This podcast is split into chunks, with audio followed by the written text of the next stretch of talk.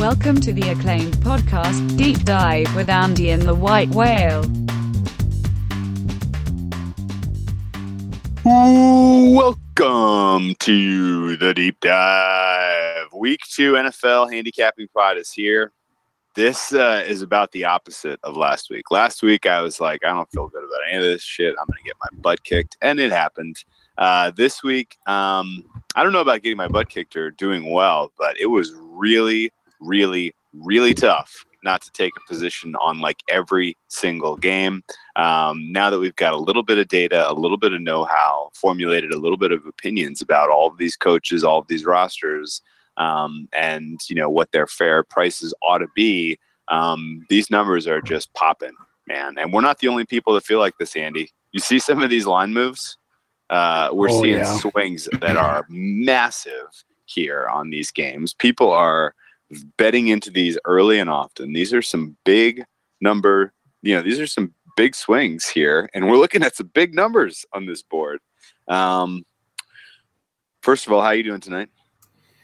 Good. I think I'm finally, I'm finally acclimated. Like you just asked how I felt. I'm, I'm better. Like, I think I'm finally there from a weekend in the desert. Yeah, yeah. I was feeling feeling like I need. Actually, I drove past a farm with some of those tiny miniature horses yesterday. Sure, I think that I did it. That made me feel. That made me feel. Right. Those are just the best. Like that, saw, I, I never get over that way. And those, yeah, I saw a little Sebastian. So you saw a little Maximum Nishi. You saw a little Maximum Nishi. Oh, Max Nish, yeah. Oh, those miniature horses crack me up. But I think that's what finally turned it around. I'm feeling good. Just drink a lot of water. I'm all better. Yeah, same here. Same but, here. Same uh, here. Um, I put my organs through a hell of a weekend. Um, all right. Uh, let's get. Let's. I guess before we get into this, uh, you know, we're not going to beat this overreaction angle into the ground. Um, you're going to hear that everywhere you yeah, listen to two, any football two things. Two things yeah. we won't. Yeah. Go ahead. Two things we're not going to talk ad nauseum about. The overreaction week, we already did that, and the Antonio Brown stuff, because I'm just yes. sick of it. Yeah, so, I don't have strong takes on that anyway, because we don't know what the hell's going on. Um, okay, yeah, I I'm think, uh, yeah, I'm, exactly. Um, so the um, we're not going to beat the overreaction angle into the ground. That said, it is week two, uh, and every year, you know, you look across the landscape after one week is down, and there's, you know, there happens to be a team that looked like absolute world beaters, and then they fade them to obscurity by the time we get to Halloween. Who, who if you had to guess what team uh, uh, fits that description this year, what team is it? Man, Titans. I just, I think that was just kind of a goofy, wonky game, especially the fourth quarter, where I don't know. I think, and we'll, we'll get into some of the things with the the Browns later, but. Uh, And and maybe I'm wrong, man. Their their division sure cleared up a little, which I don't know. Maybe we're on maybe we're on Minshew M V P season for reals, but they did get lucky with some of the things that happened in their division. But I, I'm fully on the Titans, or maybe a bit of a mirage. I don't know. I, it seems like that's a super hard one to guess. Yeah, I, I don't know. Did you have a did you have somebody who like looked really good that you think isn't? Uh, I mean, you could go the other way too, but if you if, refute the Titans, I guess.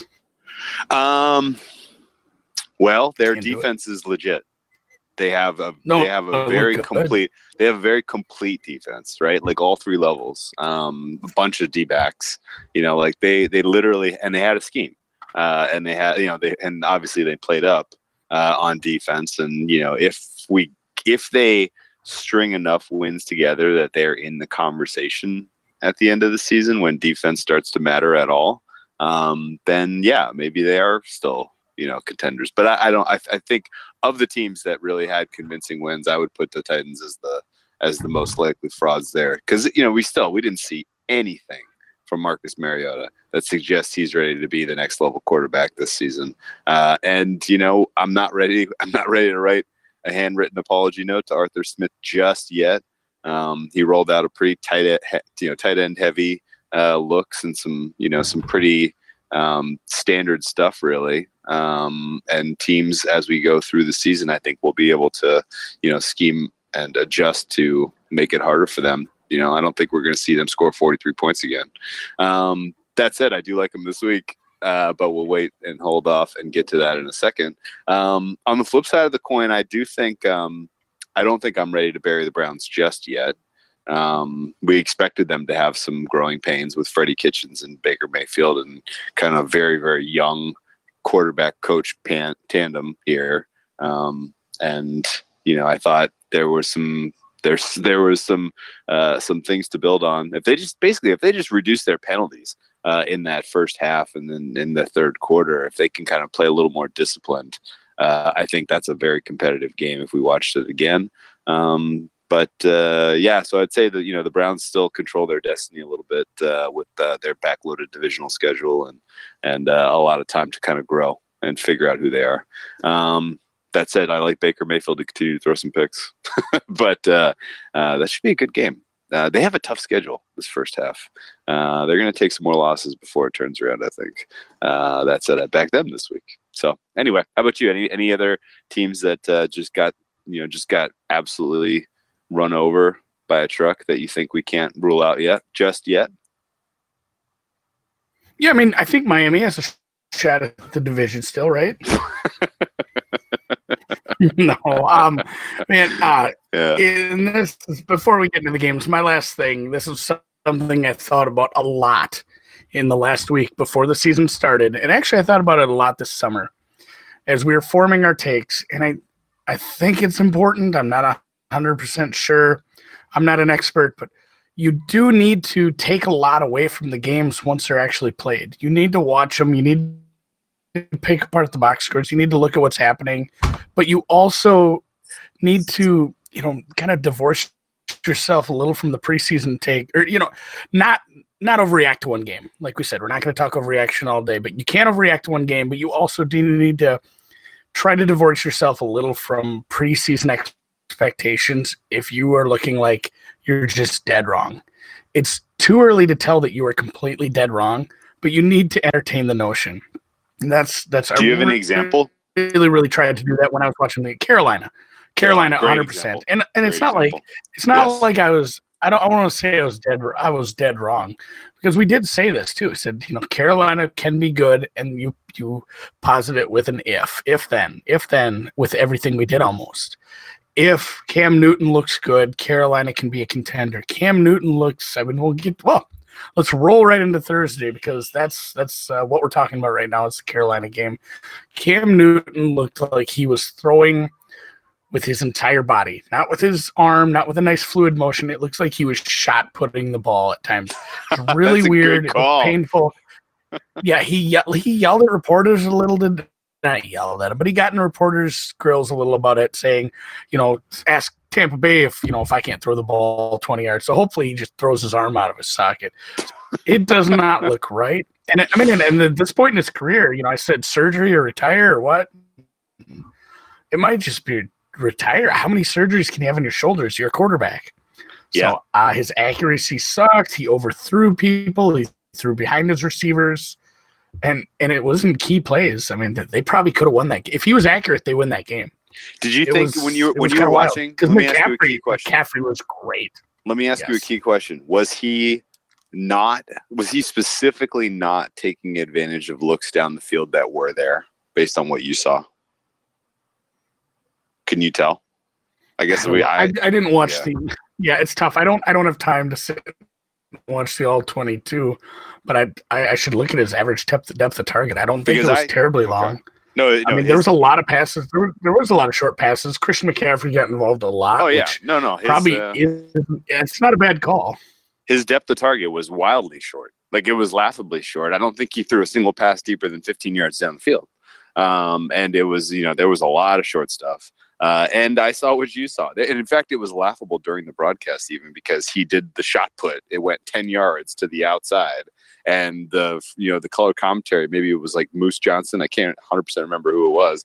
But the color commentary was like, yep, he looks great. And I'm like, what freaking throw were you watching, dude? Like, it was like an attempt to completely gloss and shine this guy's ability to throw the ball. And I was like, he was barely using his shoulder. He was using all torso and all hips. It was like the weirdest throwing motion. Throwing with his torso. I like that. It was so weird. And, uh, you know, great. Yeah. Throws come from your legs. Throws come from your hips anyway. Sure. But, like, you know, then you flip the channel and you see Lamar Jackson, who, like, flipped, flicked his wrist and it went fifty yards. And you're like, yeah, no, these two guys are on absolutely different planets right now. I so. watched that.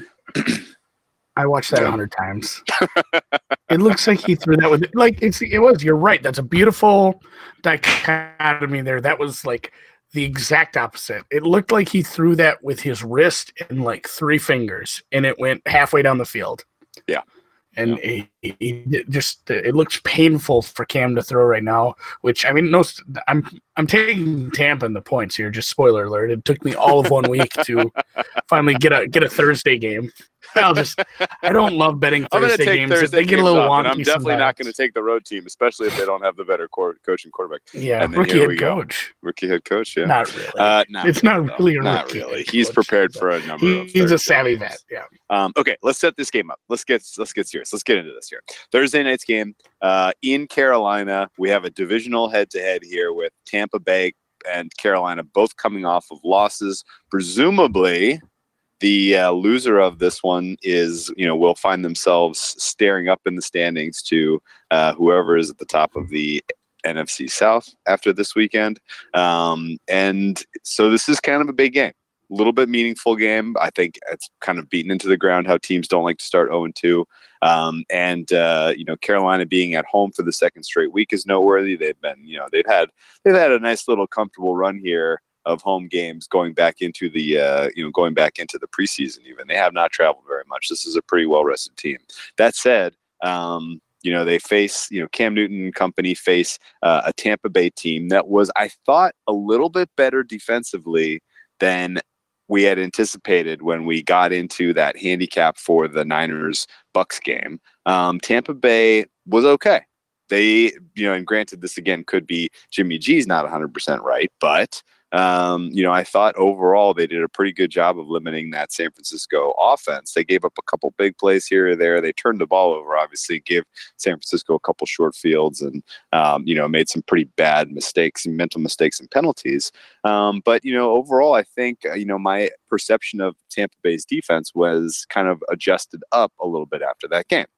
Similarly, my my assessment of Tampa Bay's offense was down a little bit. Obviously, Jameis Winston's still very loose and and um, you know free flowing with the football. Um, and you know, similarly, Camp. You know, I thought I thought that uh, the Rams Carolina game was all was always going over. That was a dead nut over. Should have gone over by a hell of a lot more.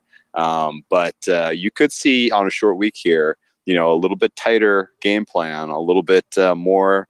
Um, You know, a little bit more reliance on the running game, a little bit more clock eaten up. Um, and uh, I think this sets up well for an under. Um, make your case for me for why I should be taking the points with Tampa. Is it basically the same sort of story? Yeah, I think you covered most of it. And I mean, I covered the I covered the Carolina part, the aspect. I'm I'm not a believer in Cam, in just Cam right now. Uh, there were some parts I was hoping to get a little more. I didn't bet Tampa. I didn't one hundred percent disagree with your take. I guess I lean that way. I thought you deserved a better fit there. Hopefully, we see a little more out of the out of the defense. Vita Vea. Um, actually, they had a nice little run defense. There wasn't yeah. a ton of. I don't know if they had a ton of uh, a ton of pressure, but the the run defense looked good. Hopefully, that bodes well against. Well, I mean, one of the most versatile runners you're going to see all year, and see him twice. So that sucks. But um, yeah, taking the points here, it got to a touchdown at a decent price. That was part of it. There's still why some people hanging some six and a half. I, I, yeah, why do you think I, it did get to a touchdown? Because the look ahead here was Carolina minus four and a half. I thought, oh yeah, okay, that seems fair. I'm probably not going to bet this game. Uh, it opens up with a ridiculously high total and six and a half, uh, and now it's all the way out to seven. Like, what's going on with this line movement? I don't know, just like Carolina scored a decent amount of points against a, a top team, if you know, did air quotes around that.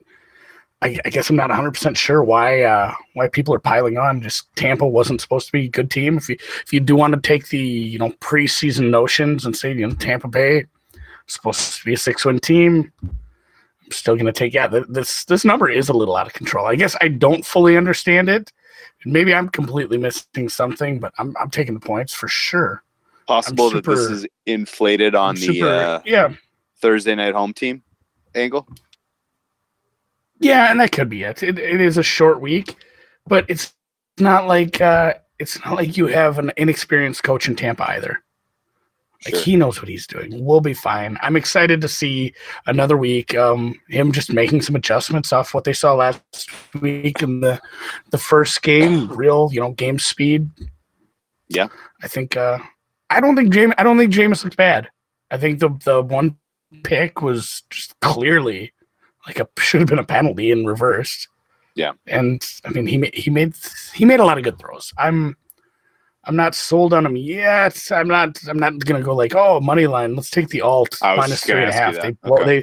they they blow Carolina out. I just think we see a close game. I know you're on the under. I lean that way too. I think it is going to be a little lower scoring, closer game. I'm okay. fine with that. Okay. And, uh, yeah, yeah. I like. I'm I like more than happy to take the seven. I like the under a lot. I think the the three pick performance by Jameis Winston is going to force Arians to call a much more conservative offense. Um, I don't think you can afford to, you know, ha- let Jameis kind of do his thing out there and, you know, risk setting your team back. You know, you can't be behind by double digits in this game. You have to be kind of live come fourth quarter and try to, you know, try to put together the, uh, uh, put together, put together the win. Um, so yeah, under for me, under forty-nine and a half is what I bet into. Uh, my number was, sorry, sorry, sorry. minus one oh one. So let's uh, let's see a tight tight game. Carolina wins but stays inside the number. Maybe Tampa wins. That would be fun. Um, you want to uh, you want to get into Sunday? Yeah, first on the rotation, Indy, Tennessee. Nice. Which uh, yeah, that was Tennessee was kind of our team we shit on right on the right off the bat there. Indy. I guess I was impressed. I don't know. Real quick, impressed or not impressed with their performance? Just one uh, word. Impressed. Offensively. Offensively, yes. I was. I think so. Malik Hooker, defense, I was impressed. It's one of those It's one of those weird deals. It's almost like the Raiders, and we'll get to that. You know, you have something really bad happen, one really good player, you lose, and just everybody piles on. So, oh, this, this team can't do much. And granted, that's it's not like they went out there and won the game, but I was, I'd be hopeful, I guess, if I was in somebody looking to maybe back the Colts later in the year, or a Colts fan in general. Brissett looked decent. I mean, he, his Hilton touchdown, that wasn't like a long pass or anything. It, it, it was, he was effective. He wasn't like overwhelmingly good. I thought he was effective. Um, Vinatieri missing. That was a little sketchy. The punter for the other team was making more field goals than Vinatieri. Do you think they win if uh, Vinatieri doesn't miss those kicks? I mean, I'm, I didn't watch a ton of this because we didn't have anything on it, but I feel like, the, I mean, the one was in the first half. They might have been, I mean, they, they went to overtime. Yeah, he missed one in the fourth quarter too. Yeah, I think they, they might have they might have snuck this win out. So I guess maybe I'm even more impressed. Um, Marlon Mack was nice. Yeah, like I said, Malik Hooker, stud, huge stud. I'm still impressed with this defense. Uh, the Justin Houston edition, I was happy with, and I haven't even talked about the Chargers. I like the or the, the Titans, or actually, the I'm I'm still talking about the Chargers game. That's why I'm so confused here. But I'm tempted. I've not done anything yet, but I'm tempted to take the Colts. I've just kind of been watching this number. I don't know. You want to talk market a little? What do you think of the the open and the any movement here on this one? Yeah, so if, you know, our look ahead here was, um, you know, our look ahead here was two and a half to Tennessee. That was implying that coming into this game, because I think you can count on Tennessee as a good three-point home field advantage. So they were basically yep. saying, yeah, maybe the Colts are a little bit better than Titans. Um, I agree with you that I thought the Colts put an impressive effort out there on the field against the Chargers, but a lot of that I want to attribute to the Chargers' rust. And a lot of the Colts playing well, I want to attribute yeah. to they kind of played up, right? Like they were playing up in that game. They were determined to tell, you know, kind of the the football community that, hey, even without luck, we're still a factor. We're going to beat these guys that you think you can go to the Super Bowl. We can too, right? Like it felt like they played up. And the fact that they came up just short, the fact that they didn't have an answer at all for Ekeler, the fact that they didn't, uh, you know, they didn't, you know, they, if if, if Philip Rivers is not rusty in that game, I think the Chargers win going away. Um, and so, you know, I left that game thinking, yeah, I'm impressed that they did what they did. Um, but I still feel like they are not as good a team as the Titans. And this is all in the shadow of saying the Titans are the team that I think are, you know, will be an afterthought come Halloween. But, um, you know, I think, um, you know, three points, you know, saying that these teams are effectively equal, I don't, you know, I, I don't think that's reasonable. I think the Titans are a point, point and a half better at a minimum. Uh, and I also, you know, when I, you know, I, this is the first of the situational, um, you know, factors that you start start incorporating in the N F L. Week two, we see pretty consistent signal over the last four years going strong um, early in the season. If you're a team that's on the road for the second straight week, you tend to, you know, perform well below your expectation. In fact, about one and a half standard deviations below your expectation. Just this is simply just taking the market closing price, calculating how far off the actual performance was, and calculating the Z-score. I get minus one and a half for road teams on the second of back-to-back in week two. That's big. Uh, and when I factor that, you know, adjustment in for this week for the Colts, um, you know, I get about a six-point win here for the Titans. Uh, so I'm I'm backing them at minus three and a half. Uh, and I think, um, you know, this is one of four games this week where that situational factor applied to the handicap, I see an edge on the uh, home team. So uh, Titans uh, put together a little two oh start here. Uh, and then uh, this they, they kind of might they might be like uh, the Bengals and then, last year. And then we can fade them. You remember the Bengals yep. last year? Oh, won, that's a uh, good they, that's they, a good call. They beat the Colts week one. They looked kind of good. Yeah. And then they beat the Ravens the wheels, week two. The wheels kind of fell off. And then the wheels fell off. That yeah. was yeah. Yeah, I think your Titans are last year's Bengals, but we'll see how this plays out. Either way, I'm laying the points with the home team and the Titans. They get a little revenge for getting eliminated from the playoff race in week seventeen at the hands of the Colts last year.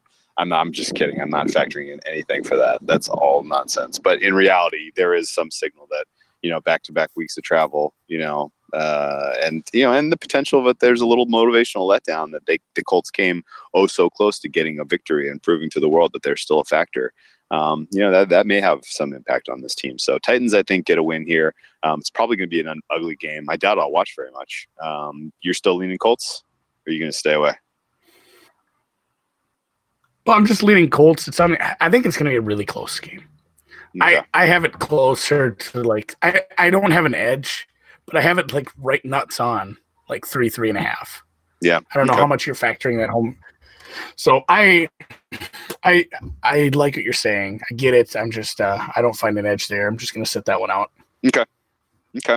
Well, let's move down then and talk about the Chargers, who looked rusty as shit oh, last are. week, and um, mm. now they fly east to play the Detroit Lions in the Dome. Weirdly, the first Dome game for the Chargers since like twenty twelve or something bizarre like that. I mean, no, it's not that far back, but it was a long time ago since they played in the like, Dome. That's a great.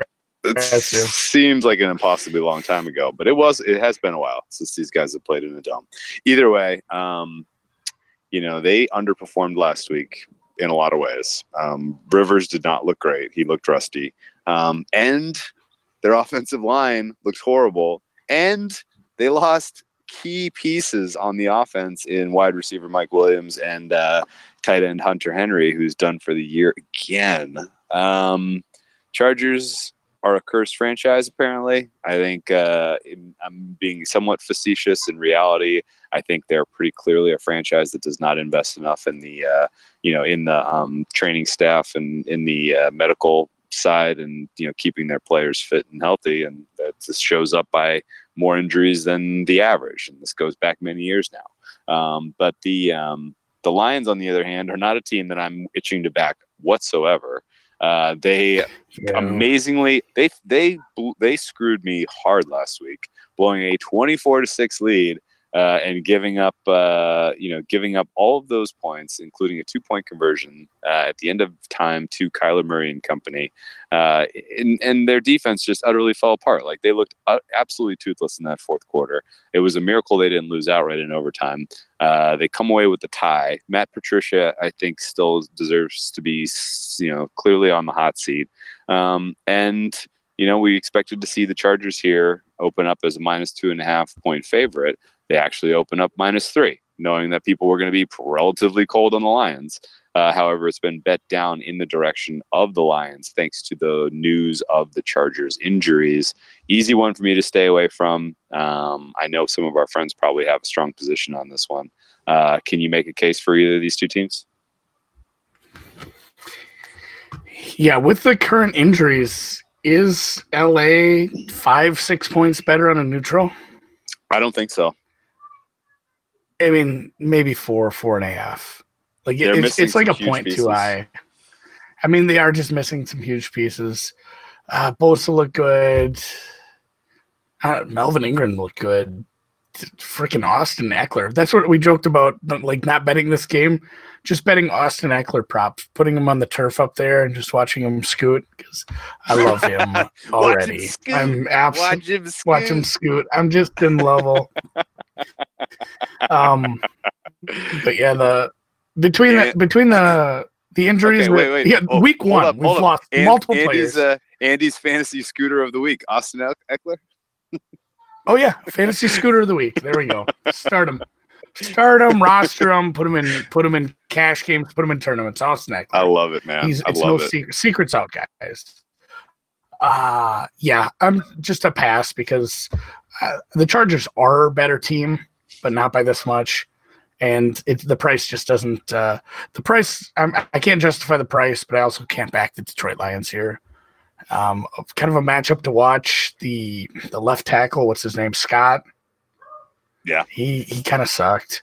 Yeah. Like, he kind of sucked bad. The yeah. offensive line kind of sucked in general. Kind of sucked like that, a lot, That yeah. was a little bit rough. Um, they should have they should have won They should have won more of their matchups, and they did not. Uh, that was That was not good. And then, I mean, just all preseason, all we talk about, Iowa tight ends, Hockenson, he's good. I, I guess watch for that. We're worried about him. If if you do believe in Detroit, that's got to be a big part of it. They, they actually have some nice receivers up there now. Like yeah. the Detroit, uh, Detroit's passing game. They left that's how Detroit gets us done as an underdog. Yeah, yeah. and if you, yeah, if you're going to take Detroit, just bet them straight up. It's not going to be. Detroit doesn't have a smart enough coach to win a to get a close game.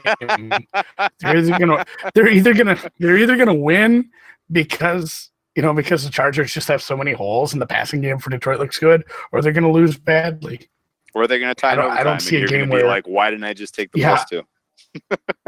Take the plus two and a half. Take the plus three. I don't know. I wouldn't. Take no, I know. I'm going to bet them straight up. I, I agree with you. I what, think, oh no, I'm down. Yeah, no, yeah, you should have done that last week. You got know, your Bitcoin right? back, though. It's just like a savings account. I know, right? Good stuff. Technically, um, you made money. Did I? I don't know if I did. All right, where are we at? Um, no, but I agree with you. I think no, you made you made money on the Bitcoin. Well, yeah, that it, it was worth up. more now than it was when I bet it, but that doesn't change it. That doesn't help me at all. Yeah, congratulations. Um, yeah, thanks. Um, I could have. Uh, all right, flipped, Buffalo. Flipped anyway, uh, I, I agree. Buffalo, with you. New York. Look as Lions are nothing, and for me, that means nothing. Nothing. Same season. I wanted to bet the Bills when this opened. You did? I really did. Yeah, like first Why? gut reaction was Bills. Because of how bad the Giants looked on D? Yeah, and the I mean the, the Buffalo's defense. I mean Buffalo's defense Buffalo's defense really, is good. Yeah.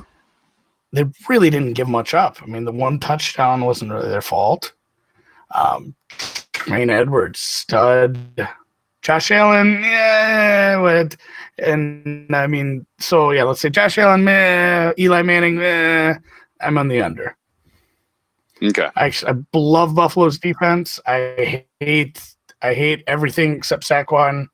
Evan Ingram wasn't bad. Uh, I don't. I haven't got an update on Sterling Shepard's concussion. If he's still, uh, if Probably he's still in concussion him. protocol, but uh, doubt we doubt we see him. Yeah, I, I doubt we. I doubt we will. So I'm not really jazzed for much offense in this one. I think it should be more. I don't understand why it's like forty-three and a half. I, this should be this should be like a forty-one to me, if not a little lower. It hasn't moved. I took it today. I'm on the under. I found it at low vig for like minus one oh five. Maybe I could even look to add a little more and sell it. If uh, Five Dimes has some lines, I could sell down to forty-three. But you know what? It's this bizarre. is an under look for me. Bills. Did the Bills. The Bills score point. ten points. I don't know if that wins or loses. Ah, uh, it's a great point, though, because last week we saw Bills Jets, that game could have easily ended sixteen ten, and that one was bet up from thirty-seven and a half to forty and a half. Uh, this one opens at forty-three when there's not really a lot of reason to do so. Um, yeah, I, I I I hear what you're saying. Um, this is again. Put yourself in the Bills D coordinator's shoes. Sure. If there was one player on the field that you were going to key in Belichick style and stop, who would it be? It would be Saquon Barkley. Elon Matt. Oh, really? Yeah. It would not yeah, be. No, I agree. Yeah, I would let no, Eli. I, I would, would say, yeah, make Eli beat you, and that's not a thing anymore. So I'm on the under. What if this is the game Eli Manning gets popped and Danny Dimes comes trotting on the field? You feeling a little nervous? Oh, then I just, I'll just no, I'll just rip, I'll rip mark up, that down rip now. Up rip up your ticket. Okay. Rip up your ticket. Okay. Tape it well. together later. I took uh, I took the Giants money line on this one. This was one of the last ads. I really didn't want to have anything to do with this. Um, I didn't make up. I didn't make a ton out of the. Like I didn't use the full standard deviation adjustment Z score on this for the Bills being back to back roadies, because this is not really like huge, meaningful, brutal travel spot. They went from Orchard Park, Buffalo, New York, down to New Jersey last weekend. They turn around and they're going from Orchard Park, Buffalo, New York, down to the Meadowlands again this weekend. They should have some familiarity in the stadium. They, you know, this is not a bad, hard trip on these guys. Um, but I do think that the market is undervaluing um, to a degree how good the Cowboys are and how much that impacted the result in that Cowboys Giants game. Um, I think the Giants are, you know, there's, this is, they still have, uh, you know, they, they have limitations on defense. Sure. Uh, I thought their offensive line though played very well. I think if you get, you know, there, there were obviously clearly, clearly there were moments in that game against Dallas where the Giants looked frisky. They had a seven, nothing lead, for crying out loud. Like they, they definitely have, Um, the pieces on offense, I think, to challenge this Bills defense. I'd get your look on the under. That's fine. Um, but uh, I, you know, I think Josh Allen is a differentiating factor in the, in the minus category for me in this game. I don't think he's going to be able to take advantage uh, of the limitations of the Giants defense. And to be honest with you, I didn't love the Giants play calling. I mean, uh, the Bills play calling. The Bills play calling offensively was really um, unimpressive against that Jets team. Uh, and if they roll out the exact same sort of, um, you know, exact same scheme, scheme you know, sequencing design, uh, I think we might think, oh, maybe, maybe the Giants defense is a little better than we thought. Um, but uh, I think the Giants Hopefully. are live in this one. I think that I think that the look ahead line here. So again, before we saw any results from Week One. Um, And oh, by the way, the takeaway from the Buffalo game week one was that Josh Allen still has a long way to go. Um, the look-ahead line here was Giants minus one and a half. And that seems fine. That seems fair to me. I'm capping them as a, uh, you know, as a three-point winner here. Uh, and I backed them on the money line at plus one eleven. Um, and hopefully it's uh, hopefully their defense looks a little better at home. Hopefully it's a three three tie. Get your money back again. All right, what's uh, what's? I'll next? set this one up. We got uh, Cardinals, Cardinals, one. Ravens. Okay, Ravens. Woof.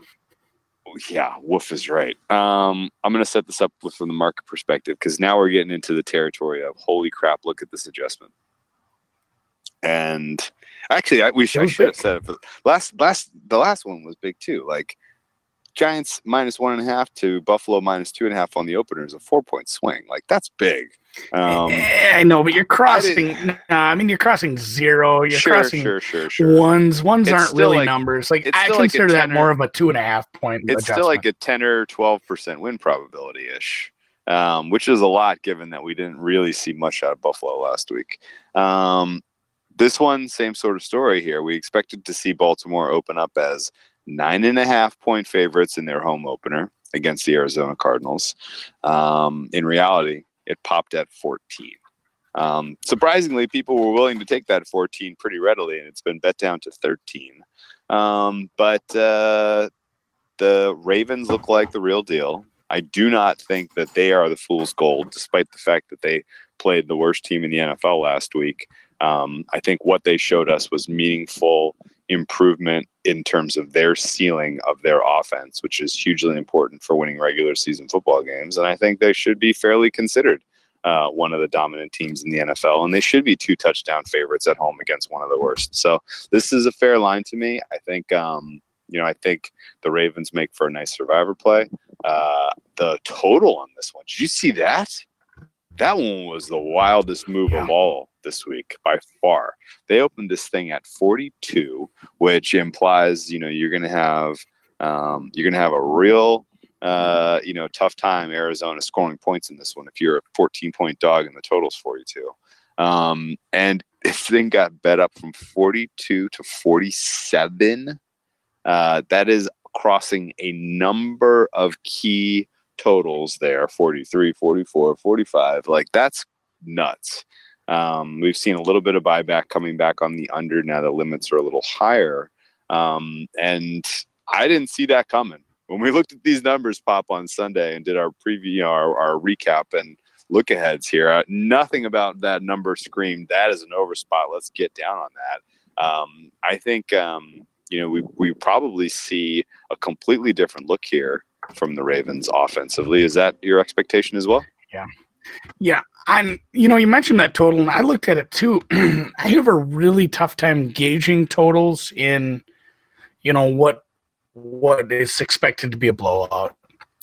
I think it's yeah, really that, hard to give point. yourself that's a full a game, a full game script. Like, what happens, you know, do we see, you know, do we see what we saw last week? Let's just use the Ravens game as an example. Do you see a team that just keeps throwing the ball and scoring once they're winning?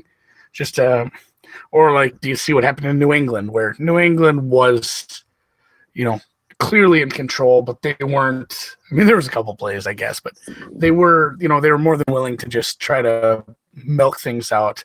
And maybe, Jesus, Miami was just that bad, I think. I don't even know. I, they did do the fake punt, though. So do you, do you see something like that, or do you see do you see a, a team that's willing to just take a twenty-point win and salt the rest of the game out, move on with their season, get going? I think the Ravens were just having too much fun with Lamar Jackson as a passer. Something else we discussed was, you know, did Miami watch the film on Lamar Jackson and say, this guy runs like fifteen times a game, let's prepare for that? And then They run they run a freaking up-tempo air raid. What, it's not air raid, but, I mean, they threw the shit out of the ball. Marquise, Marquise Brown is the fastest person alive. He made people look dumb. It was just all around fun. Like, everybody in the offense contributed.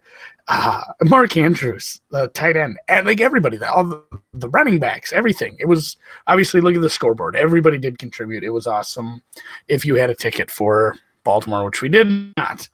But going this week, uh, yeah, this is like a full stay-away game for me because of the the big adjustment, the big reaction. The Cardinals, I don't think you can give them – you can't take it away from them. They they did play well, but it was against some prevent defense. A little too much prevent defense, if you ask the results there. Denver fucked up, took a tie. Arizona did not look good. They did not look good at all against a normal, you know, a normal set from, from uh, Detroit on defense. It's true. Baltimore has a better defense. Baltimore for sure has a better defense. I agree. Baltimore has a better offense. Like, the, this this could get ugly. I'm waiting. The, the first half line is seven and a half. Is it really? Juicy wow. as shit on the other side. Yeah, it's the plus seven and a half is juicy. Like, it's minus seven and a half, even money. Maybe wow. even plus money in a few spots. So if Arizona takes the money and I can get a fairly priced seven on the first half, or I can find a, a fairly priced seven on the first half live, that's something I'm interested in, because that does take out the what do they do later on in the game factor. I think Baltimore goes into the, the half with a at least a touchdown lead, wouldn't you think? Yeah, Seems I know. Like free uh... money, whale. Yeah, everything you've everything, free money. Free money. Put your money where your mouth is, man. Um, okay. The only I agree with everything you just said. I think your take was strong. I like the first half look if that materializes. The only thing I could really add to that is uh, Arizona's defense stinks. They stink.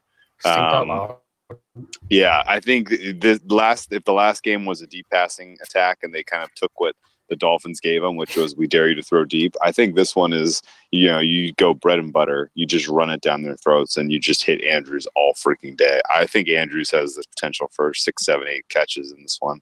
Uh, and they should just kind of eat there because there's no style. You know, if you saw what Hockenson did, uh, you know, against this uh, Arizona defense, like Andrews is going to freaking eat today. So, um, you know, eat on Sunday. Well, so and again, I, like, know, yeah, Baltimore's team total, it's going to be like fourteen and a half for the first half. That's not a terrible look either.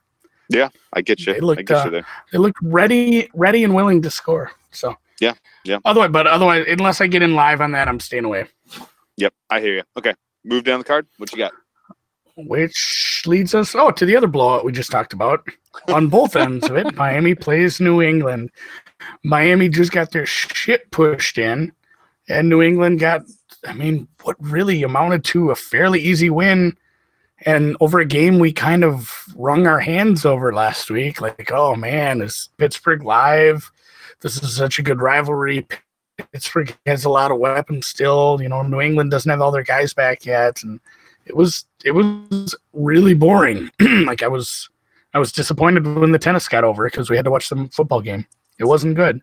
We got the second half under that made us happy, but yeah, Miami, like we talked about all preseason in the you know in the in the preview podcast there. What's the strength of Miami? Oh, it's their defensive backfield. They really cover the pass well. They gave up, what, five hundred points. Like, they, they looked really bad. Fitzpatrick was all over the place. I would say Baltimore's a tougher defense than New England, but not by a ton. New England had some really good pieces, again, especially in the in the defensive backfield. So this is ugly. I, I'm going to let you touch this because I'm I'm not touching this with the ten-foot pole. I, I said this to you, you and Suma and Alex earlier. This is one of those games where no matter what you do, you feel so fucking stupid after you're done with it. Like, you either say, my God, Andy, did you not watch these two teams last week? In what world would you bet on Miami when it's New England twenty-eight nothing early in the second quarter? And then on the other hand, you, you know, if you get you get the other situation, you say, in what world, Andy, would you not want a three touchdown lead against the spread when the game kicks off? Because it is so many points. And if I had to lean one way or the other, I would take Miami in the points, but boy, howdy, you couldn't, uh, I wouldn't bet it with your money. That saying, you are betting it with your money. Sell me this pen. Oh, well, this is, uh, I mean, this is the worst line that I've seen in the N F L in longer than I can remember. Like, it's off by a touchdown. I don't know any other way to put it. Like, it's you, you, there's just there's no way that we exist in a world where two teams in the N F L are twenty-two points apart from each other on a neutral field. Like, uh, and then on top of that, this is, you know, there's familiarity here between these two teams. Miami got embarrassed last week. I think that the that the reports of the mutiny in the locker room are greatly exaggerated. I think there are one or two vets, you know, specifically uh, in the receiving corps who would like to find, you know, competitive homes this season. Um, but I don't think widespread this is a team that has quit. Uh, I think they're going to come out and they're going to give New England their best shot. And we've never seen Tom Brady look particularly comfortable in Miami. We know the visitors have a disadvantage in that stadium in the heat. Uh, and we know Brian Flores uh, has a familiarity with uh, what the Patriots like to do on offense. Um, on top of that, Bill Belichick tends to take it easy on the assistants who move on, who he is fine with them moving on, right? Like, when he blesses you and you go on and take a job, you know, he tends to kind of give you a, you know, a little bit of a, a soft landing there, a la losing to Mike Vrabel last year, a la losing to Matt Patricia last year. I mean, like, there are countless examples here where he takes his foot off the gas a little That's bit. True. Going I was up thinking about that Lions game.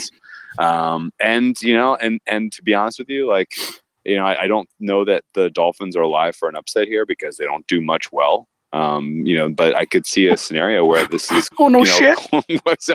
I could see a scenario where this is a close game. It's decided in the balance late by you know Patriots going on some drive or the Patriots defense coming up with a key stop. So I think this is going to be, uh, a, you know, more on the competitive side here. Uh, you know, you add into the uh, into the equation the Antonio Brown monumental distraction this week for the Pats. Um, and I think uh, I think you got the makings for, uh, you know, one of the, uh, you know, one of the least, one of the, one of the least um, mathematically defensible lines that you've seen in the N F L in probably ten years. That, and that's where I'm stuck. That's where I'm stuck. It's the N F L. This isn't other sports. Like, the power numbers are the power numbers, and they're usually pretty good. But a couple things stick out before we move on. It just, all I can think of is Gonzaga in yeah, my okay. in my modeling. Yeah, okay. yeah. My yeah. modeling, like my model did very well in college basketball, but it had to be teams that were semi-competitive with each other. It did not sit well with Gonzaga. It did not sit well with Nevada. It didn't work with the Buffalo Bulls. Like yeah. teams that were in mid-majors that were just clearly so much better. It, and the teams that were way, way, way worse, like the Chicago States, the teams that were on the farthest end of the distribution, yeah. it'd just be like, oh, you should you should always take the dog. What are you nuts? Or you should always bet against Gonzaga. Yeah. Every single time. And the, this just feels like a team hasn't sold out this badly and tanked quite this hardly, hardly. ever maybe and this team is maybe the lowest power ranked team I've ever seen. I still just I, I just get scared about backing them. And then sure. and then also the I can't think of the other point I was going to make. Yeah. Oh, the, no, it's, it's, it's I mean just just I mean just just either way it's just it's just so scary. Are you going to you, you don't even but want I, I bless you. I, I hope I hope for posterity's sake, you're not even going to throw a, a, a you're not even going to throw a ten spot on Miami money line, win a hundred bucks just to say you were part of the uh, part of the biggest upset in modern memory. Oh, the the joke I was making with people today was to put them in a sweetheart teaser. add thir- add thir- thirteen to that. Once it gets up to twenty-one, and yeah. you got Miami plus thirty-four. Like people think, oh, yeah. well, is it college ball or what do you got college there? College ball, yeah, seriously, for real, man. Um, okay, well, the N F L is too competitive for uh, for there to be this big a disparity, and um, yeah, I mean, this this this Dolphins team um, was seven point dogs at home to the Ravens last week, uh, and result aside. Like that wasn't that line wasn't off by like, you know, there, there's not that much space between the Patriots and the Ravens. Like they're both good teams. There's not ten points difference, you know, and, and there's certainly not, you know, if you adjust that line up and you say, oh, well, a fair line in that game should have been about Ravens minus ten. Uh, then there's still there's still not a seven point difference between the uh, the Patriots and the Ravens. So, you know, this is completely out of control, this line. And uh, I, you know, I, I, I was prepared to take the Dolphins in this spot, you know, all freaking off season. And just because they looked utterly putrid in week one, I don't think is good enough reason to change my mind. So I'm, I'm on them. And I sold down, I sold down to seventeen. Uh, I don't care if it's at eighteen and a half or nineteen or twenty or twenty-one. Like I, I I'll take a plus money shot on this uh, at, uh, at plus seventeen uh, and look for a competitive effort out of this crew. Well, good luck. You want to set up this next one? Oh, I think it's yours. I oh, set up this turn? one. Okay. Uh, Dallas. Dallas, Washington. Dallas, this one is tough. And I got spooked a little bit by a couple of things here. Um, and I'm wondering if the Redskins are better than we think. Um, they certainly put it all out there on the field against the Eagles last week. Uh, you know, they were in that game. They obviously they had to hold on for dear life in that second half and backdoor it. Uh, they backdoored uh, at the very end, tail end there, thanks to some uh, little little dubious uh, little dubious refereeing, but that's fine. No one noticed that. Um, Washington now, home opener, hosting the Cowboys, heated rivalry, weird results when you look at last year's game and the game one in D C, uh, huge upset because of poor coaching on the Cowboys. Uh, and game two on Thanksgiving, Cowboys just utterly unloaded on this team and looked like the offense we saw week one versus the Giants. I don't really have a feel of how this one goes. I think the Cowboys are absolutely for real. I think what Kellen Moore and Dak Prescott have this season is worth watching very closely as it matures, as they get even better. Um, the connection between, you know, Prescott and Gallup was awesome. Um, we didn't even see them have to use Cooper, who is recovering still from a foot injury. We didn't even see them have to use Zeke Elliott, who they just inked to a one hundred million dollars deal, who's a little bit out of game shape. Like, they had all everything they needed to move at will. Um, and you can blame that on the soft Giants D, or you can give credit where credit is due, in my opinion, to an offense that is an absolute unit this season. Uh, and on the other side of the ball, their defense looked damn decent themselves. Now, coming into this game, you know, back in May, we expected this to be a pick'em. And uh, in even last week, um, we expected Dallas to be about four and a half point favorites. Instead, they opened them at minus six and a half. So clearly the books were prepared for the Dallas hooting and hollering fans to come running to the window and back the Cowboys, and they put a little two-point surcharge on there. Uh, unfortunately, the Sharps got there first, bet this thing down. Uh, two points. It's back now at Dallas minus four and a half. Uh, total is up two and a half points from forty-four to forty-six and a half. Um, I think both of those, you know, I think all of this makes sense, and I think this is an easy one to stay away from. Do you have a read on this game? Yeah, stay away. Just stay far away. I don't like the. I don't like the movement. I don't, and I don't know how I feel about Dallas yet. I want to see him play one more time. I really am not sure if Dak Prescott can turn from, and granted, it's a new coordinator. If if this is what we're going to see from Kellen Moore, and holy shit, like we're going to be, maybe we're going to be backing Dallas all of a sudden. Maybe we're going to have to, like I said at the beginning of the pod, completely switch gears, change our mind, and get on the Del or the Kellen Moore train. But uh, I Really, really, really, really don't like what I saw from the secondary from New York. And I don't know if we'll see the same thing. Granted, it's not like Washington was able to keep up with Deshaun Jackson after a while there, but every time Dak threw the ball, it was like, man, me, me and you could make these throws. Like, people are wide open, not, not only wide open, but wide open with a lot of, a lot of green in front of them. Like, they were just gobbling up yards in the passing game. The defensive secondary for New York looked freaking lost. Gallup was awesome. And and even even Zeke, Zeke uh, establishing the run, setting up that play action, you know. Oh yeah. So I want to see him. I want to see him play again. No, I'm, hang on, hang on, hang on. You, you know, if, make, if, if make they sure, come out, make I know, sure I know. people if know they, you're making a joke here, because I'm, hey, what yeah, we're I'm talking being tongue in cheek. Right, what we're talking about is Kellen Moore splits in terms of play action attempts, in terms of passing on on long, uh, long uh, distance early downs. It was superlative. It was across the league. It was one of the best offensive games that we saw called all all all week last week. Yeah, exactly. Not not not only across the league, but across the just the Dallas Cowboys comparison to last year. Sure. Like you had these you had these same weapons last year, and we did not take advantage of things by doing some of the things Kellen Moore was calling. I want to see if it was, you know, more than a one week wonder, more than a flash in the pan. This is what great, we're going to do point. against the Giants. Great point. I want to see a little more, and yeah, it's it's a stay away. I'm completely skipping. Uh. I don't even have a I don't even have a fantasy lock in that one. Stay away. Okay. Um, all right. Well, uh, do you want to do you want to set up this uh, another division? There's a lot Houston, of divisional, yeah. a lot of divisional games. A lot that you are right. I was just noticing the same thing. Um, yeah, Nick Foles. This is so Jackson Jacksonville Houston. Nick Foles got hurt. Deshaun Watson probably should have gotten hurt.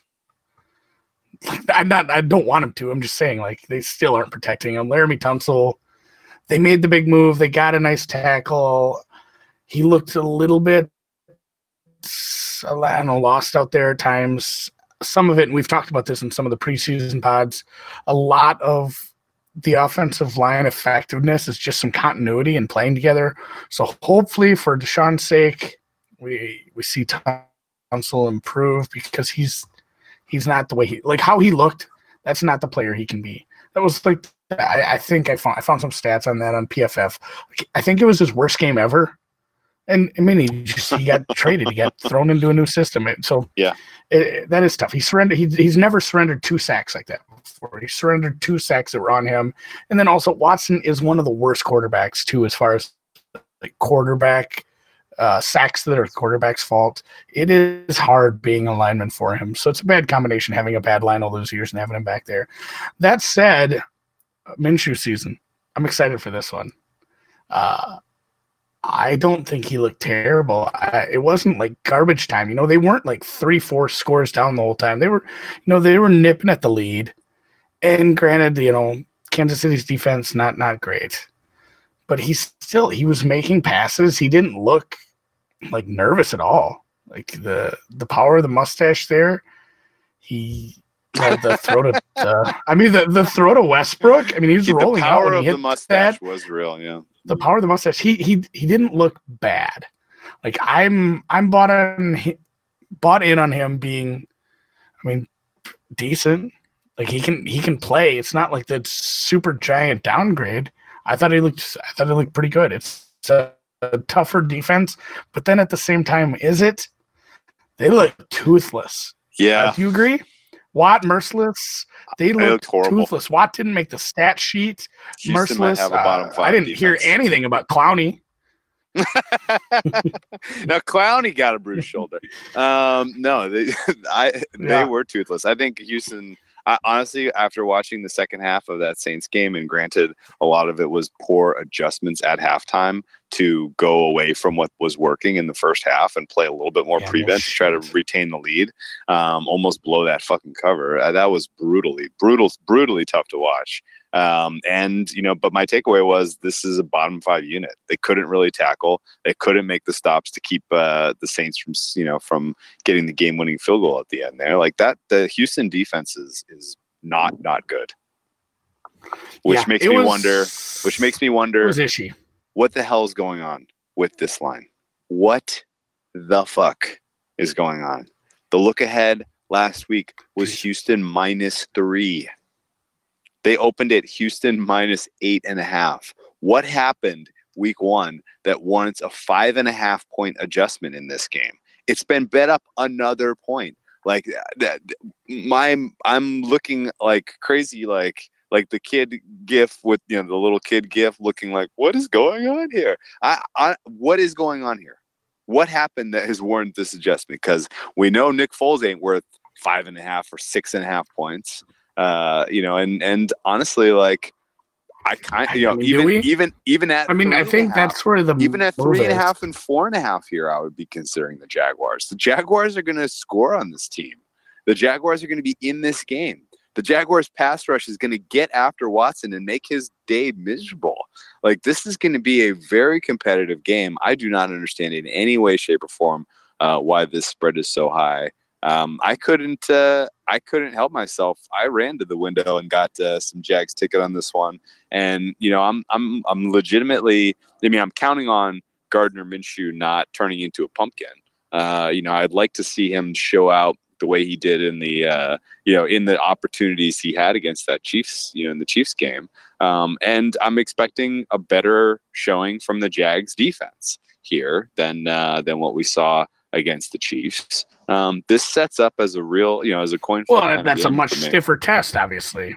Much stiffer test. Yeah, and like you said, yeah, the, the the Chiefs' offense is, you know, this same offense, but on steroids. Not, I'm not accusing them of taking steroids. Maybe I am. I don't know. Allegedly. But yeah, I'm. This is one of those. It's. I mean, it's at eight and a half. It's at nine. And this is one where I should be licking my chops to tease Houston down. I backed Houston last week. They got it done for us. They got it done for us on the scope play, second half play. But I am I'm in the same boat. I've been hemming and hawing and kind of watching the numbers because there's a there's there's a plus ten even popping, a juicy plus ten. What? I think people are just what? oh we got we got to bet against a rookie. It's yeah, getting it's bet, bet down. Bet. I mean, it's not a great book. The total's coming down too.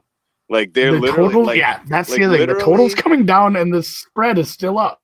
Like they, like that. So that tells I'm, I'm you that, exactly in agreement with you.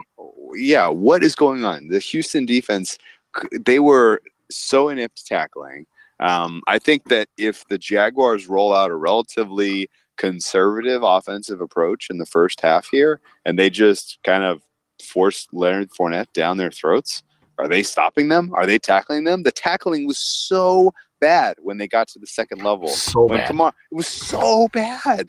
I mean, and granted, Kamara is a generational talent, uh, but it, it didn't change the fact that they could not take him down. And, you know, the short passing game worked wonders against them. Like, this defense is, it, you know, can be scored upon, yet all of the market moves are going opposite what I would have expected. So, you know, maybe this is one where I, you know, get negative C L V and I just take a loss here because I'm missing something fundamental about. That's why I haven't bet it yet.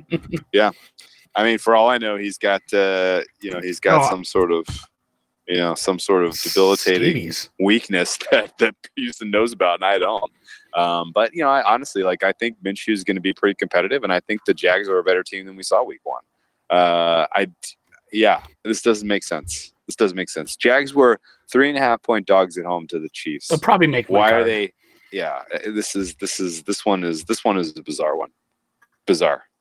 Do not get. What'd you get for a number?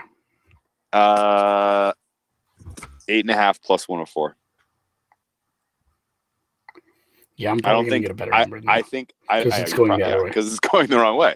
Yeah, no, I, but I don't really. I don't. Like, I would still say I would honestly. I would still advocate for plus eight and a half at whatever the best price you can possibly. No, I'm find. I'm happy with that. There, yeah. There's not a big difference between between seven and a half and nine and a half. Like those aren't super key numbers.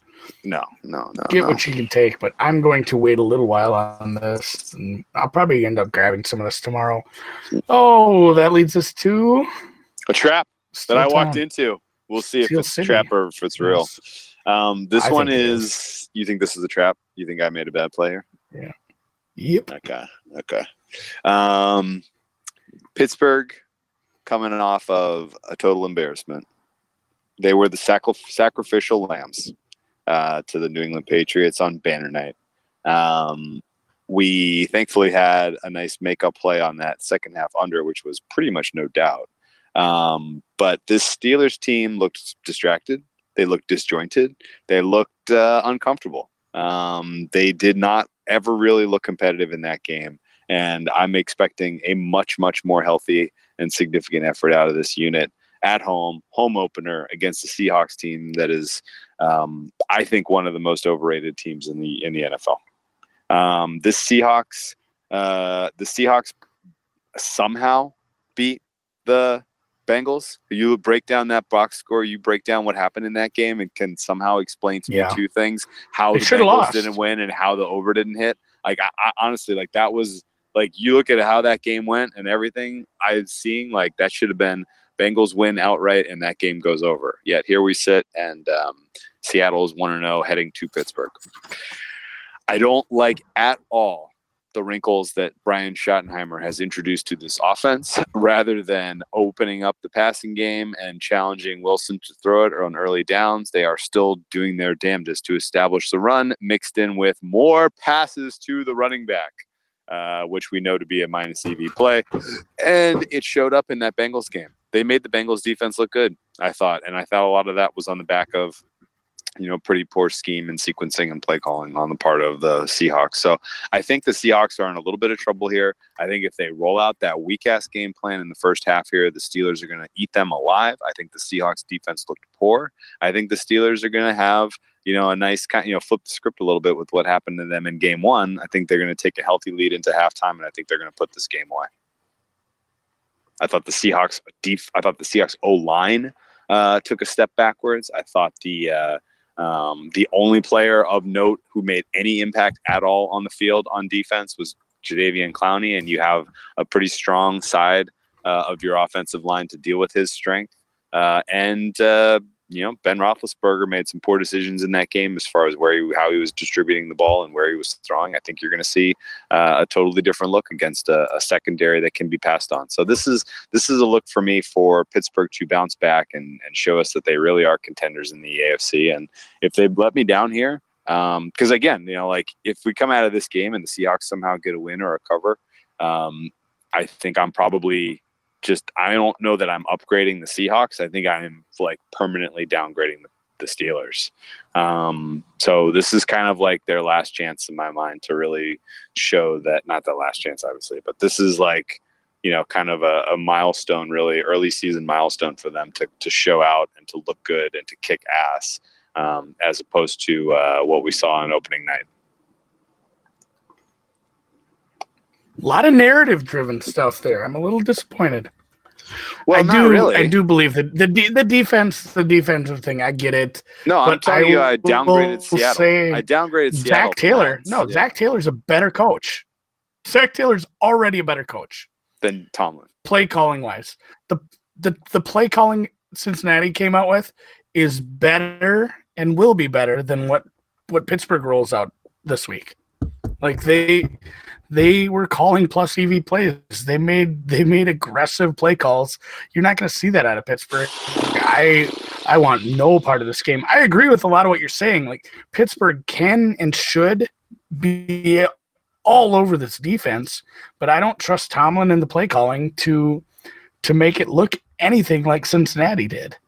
And um, I don't know.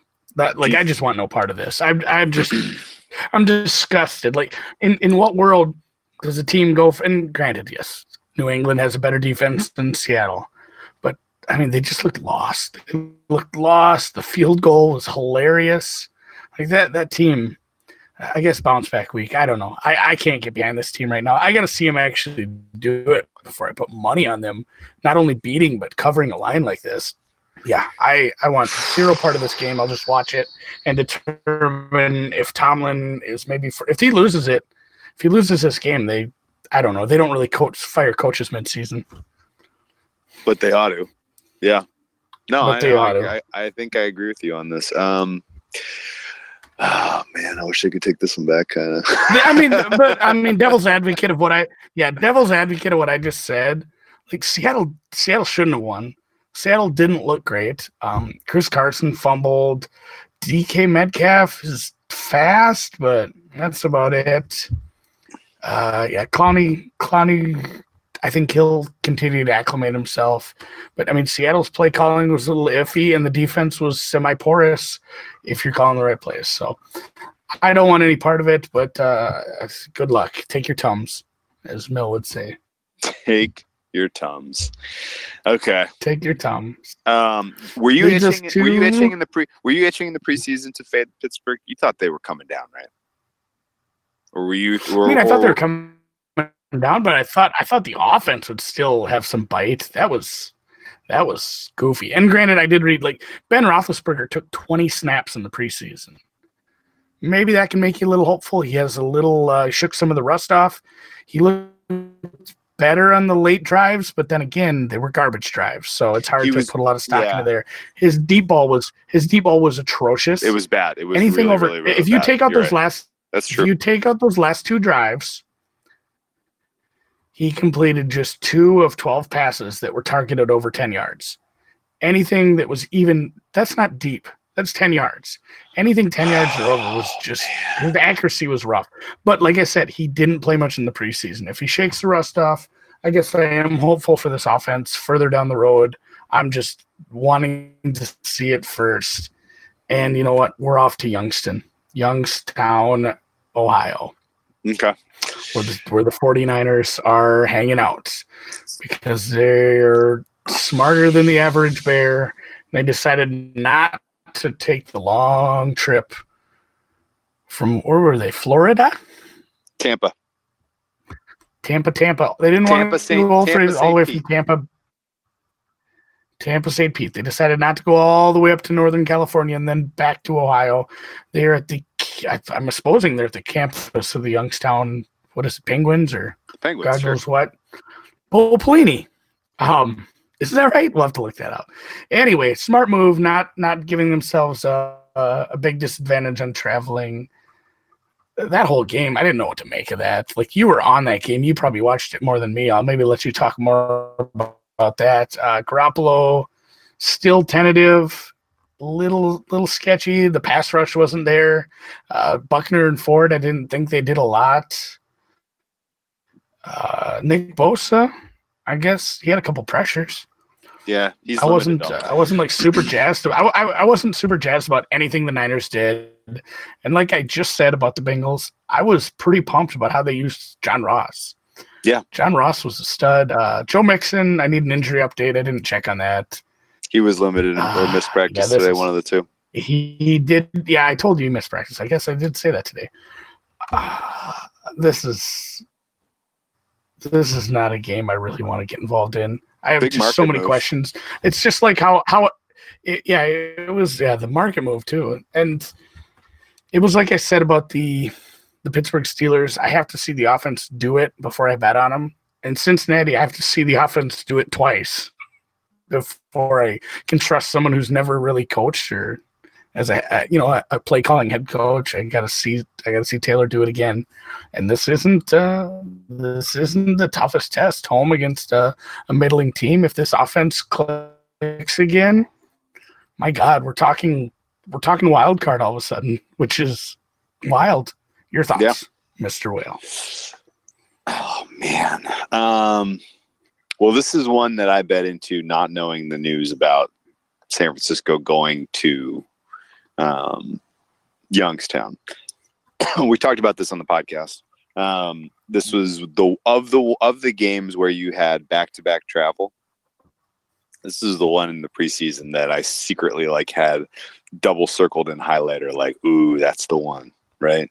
Like San Francisco so goes, San Francisco goes across the country to play in Tampa in the Heat week one. They're going to sweat it out in a gutty pick 'em kind of game. Uh, they go back to, they go back to San Francisco and then they get back on that plane and they fly back east and they play early. I was like, this is the one. Uh, they, uh, but they got ahead of me. Um, and they decided to stay east. And I guess my general thought, or at least, and this is, you know, granted, this could be entirely magical thinking. Um, and I've been trying to test this theory out with people who know and see what they think. Um, but uh, I kind of want to say, hey, if taking yourself out of rhythm, out of the kind of out of the norm after the first week of the season may not be the best idea. Yeah, you may have saved on, you know, the wear and tear of flights, but you're still traveling. You're still staying in a dorm. You're still basically acting like it's, you know, extended preseason training camp here. You don't have all of your, you know, awesome, badass medical facilities that you have in your new stadium in Santa Clara. Like you're, you know, you're at Youngstown getting trained up. You know, Nick Bosa's a little banged up, we know. Like he's, you know, he's getting therapy and, and treatment, uh, you know, with, uh, you know, with a ragtag crew in a, in a makeshift facility. Like this is uh, maybe not exactly the way you wanted to approach uh, your early season, kind of getting your team the most prepared for this game. Um, and, you know, it's it's potential to be a little bit of a distraction, too, being on the road this early after getting a, a hard fought win in week one. So, you know, this is, again, potentially magical thinking on my part, but I still feel like that we're not going to see San Francisco's best uh, in this game. And, uh, you know, I'm I'm bought in on what the Bengals are doing. I was high on them heading into that Seattle game. I thought they were going to keep it competitive. I think they should have won. Uh, and I think they get a win here. I think they, uh, I think Zach Taylor and company are calling a brilliant offense.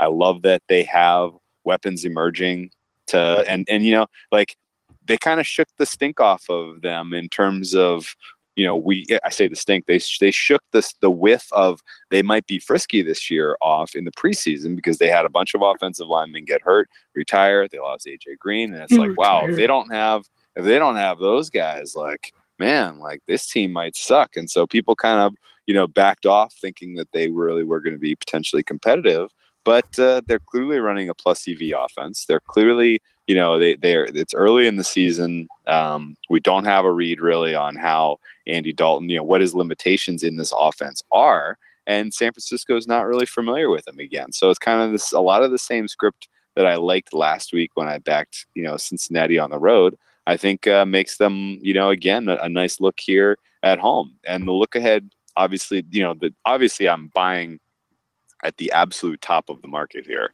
right? Like this is, this is, there's no value in this line at all.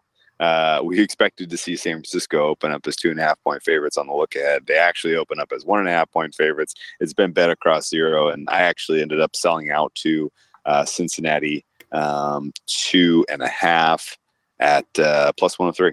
So I'm expecting uh, Cincinnati to pick up a win here. Um, you know, I I'm, I know there are limitations on this squad, um, but uh, Jimmy G is several weeks away, I think, from being a fully effective quarterback. And if Cincinnati can get a lead here, put a little pressure on this team, then I think you're going to see uh, you're going to see the true Jimmy G and what he's capable of right now, which I don't think is one hundred percent of the playbook. So this is uh this is a spot to look for uh, for Cincinnati to, you know, to build a little momentum and to kind of prove that they ought to have been upgraded. I upgraded them uh, for sure in my numbers. I'm, you know, I have I have given oh, for them sure. a bump, um, and I think uh, I think the rest of the universe will too after they pick up this win on Sunday against uh, against the Road Niners.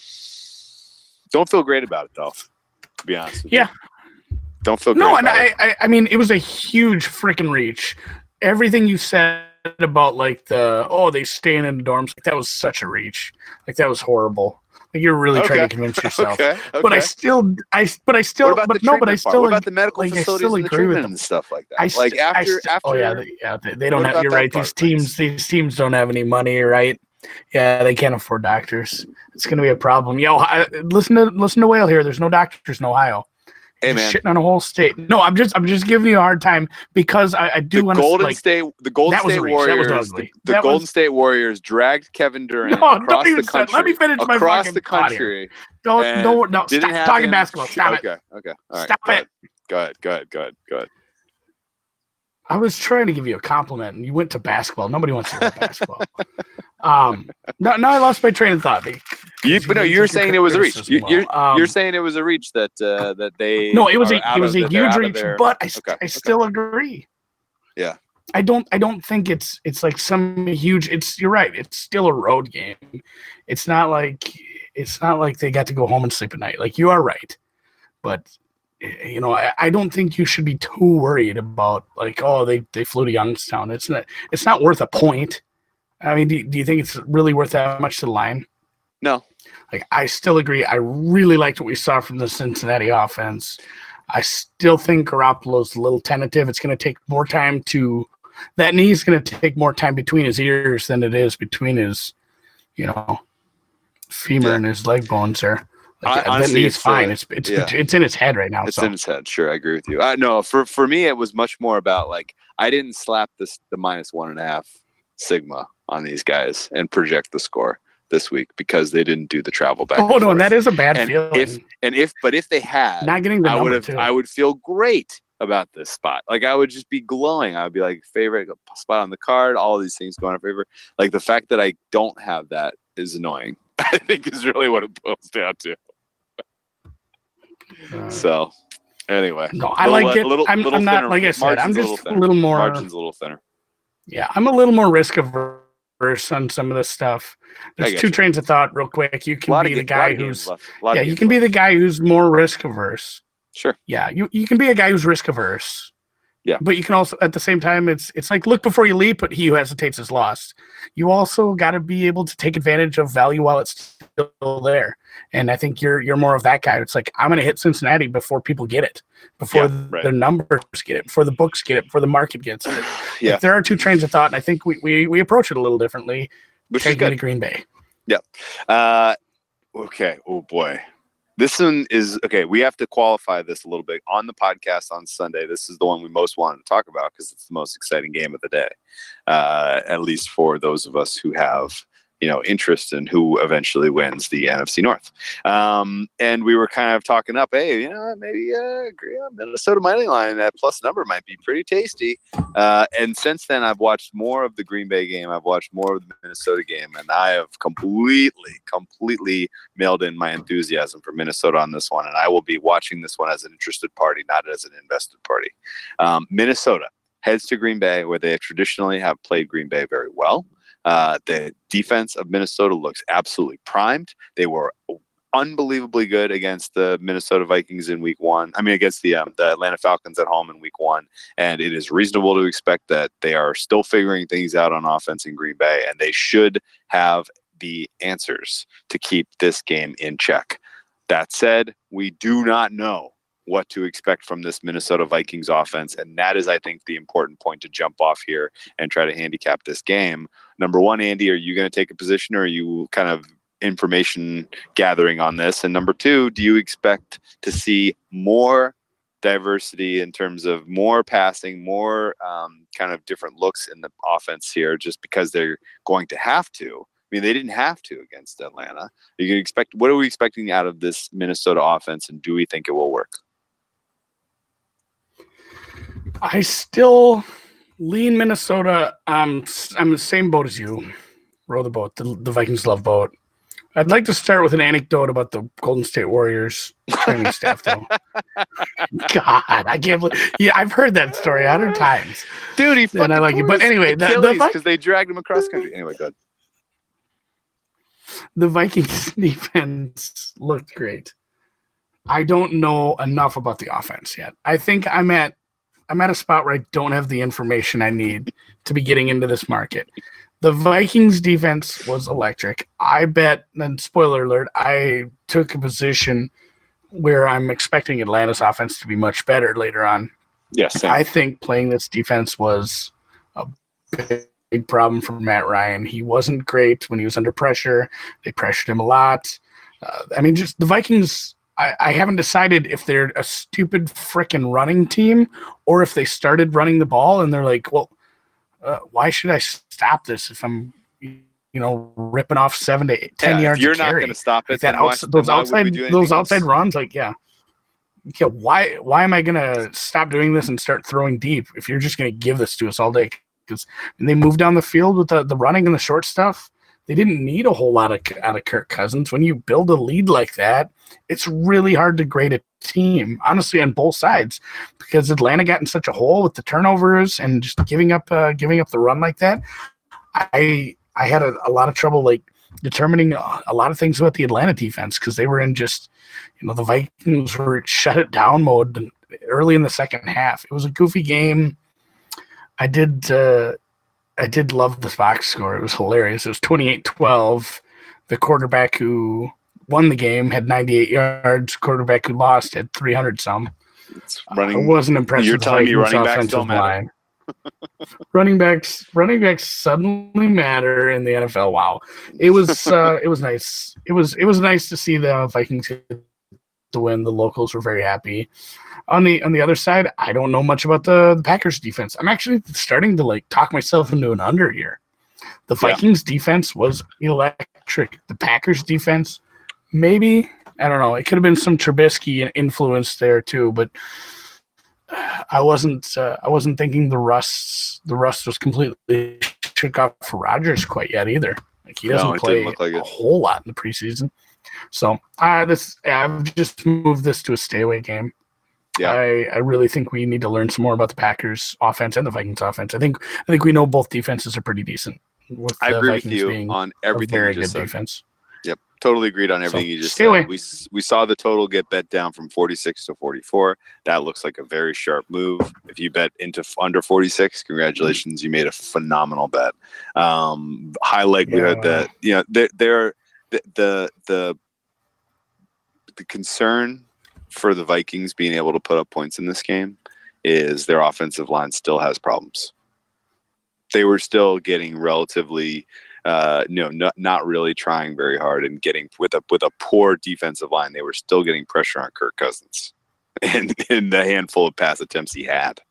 Uh, Green Bay should be able to replicate that on the other side of the ball. Uh, I thought uh, Green Bay's offensive line took an enormous step back this season from what we expected. They looked bad uh, against the Bears, and granted the Bears have an all-world front seven also, um, but uh, entirely reasonable to expect that this is, you know, a very low-scoring, um, you know, team with the ball last kind of wins.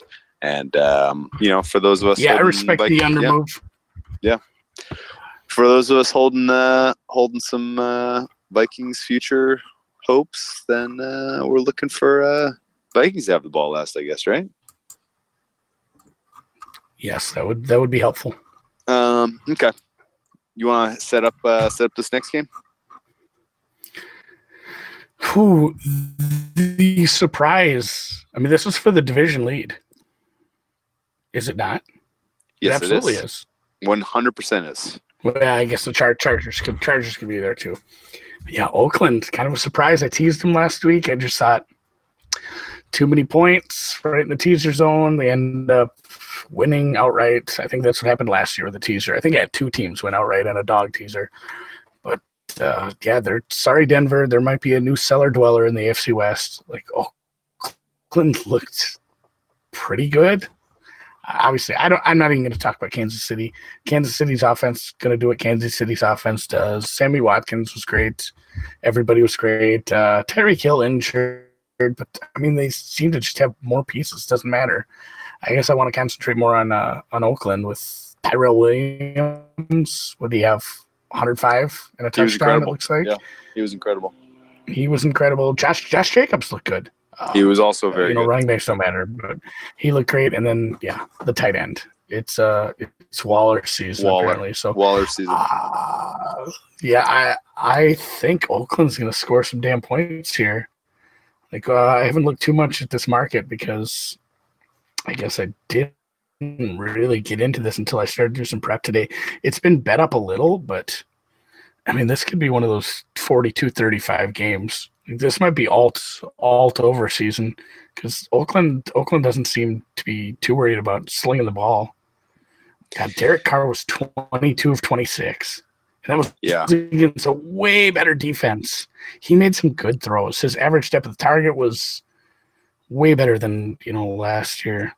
Yeah. God damn it. I think we're in I think we're in alt total season. Mm.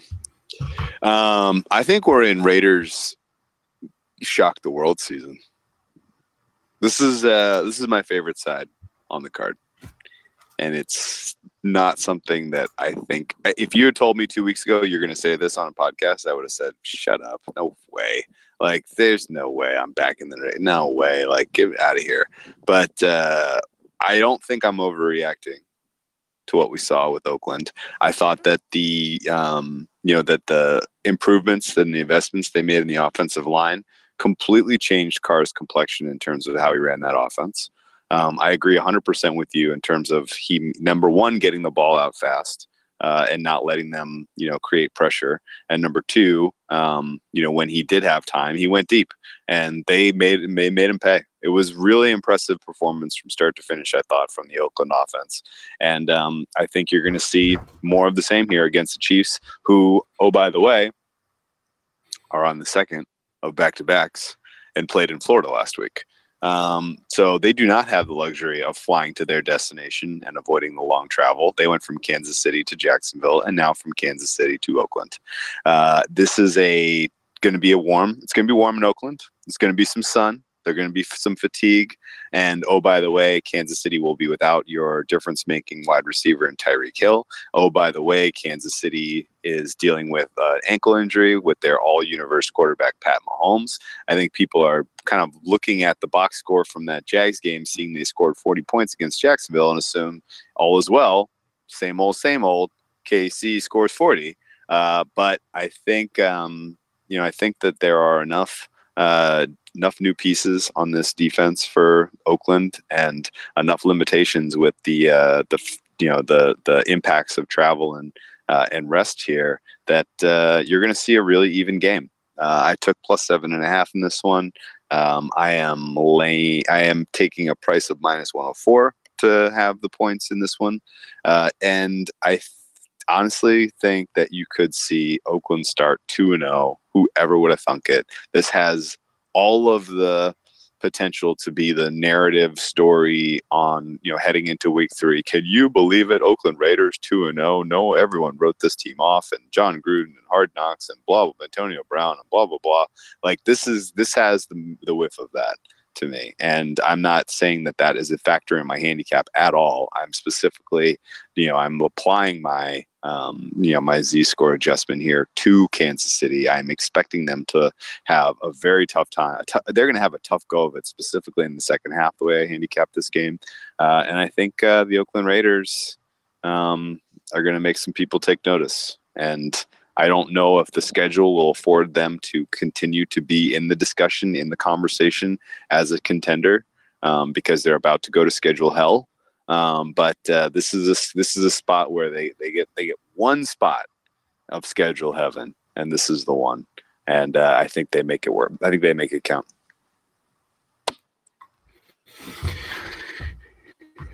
I like what you're saying. I'm just scared about opposing that offense. Like, they scored forty against – I still think Jacksonville has a good defense. Like, they, they scored forty against a good defense. Like, it might be a case where, like, good for you. You got a lot of points out of uh, out of Oakland, and they still don't cover. Here's so I'm just – I'm a little tentative. I lean, I lean more towards the over. Let's play a quick game. Let's pretend you are waiting to bet Oakland's plus seven and a half. You're ready to bet it, but you just want one more piece of information. And I am, and that information is how many points are is Oakland going to score, right? And then you'll feel comfortable with plus seven and a half in your pocket, right?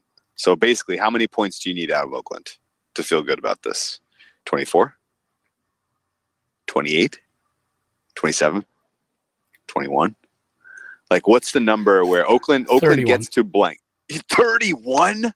You need to be at you need to be at thirty-one points before you feel comfortable with seven and a half points. Yeah, it's, wow. I mean, it's the Chiefs. I you know where I you know where I'd be much more comfortable backing? Their team total is going to be like twenty-three. Team total twenty-three feels way better because that's you know what that does? That takes the that takes the Kansas City offense out of the equation. We just need them to keep cha- – in fact, it, the Kansas City offense will help with that because yeah, Kansas City scores, Oakland has to keep slinging the ball. I'd way much rather back this team total than take the points. Because, I mean, you might have you might if Kansas if double, Oakland double if Oakland here, yeah, double dip. If Oakland stays close, that's going to keep them slinging. I mean, every time Oakland will get if if your game theory works out here, Oakland keeps it close. That's going to keep Kansas City throwing the ball late. And uh, that's just not good for anything except an over. Alt overs.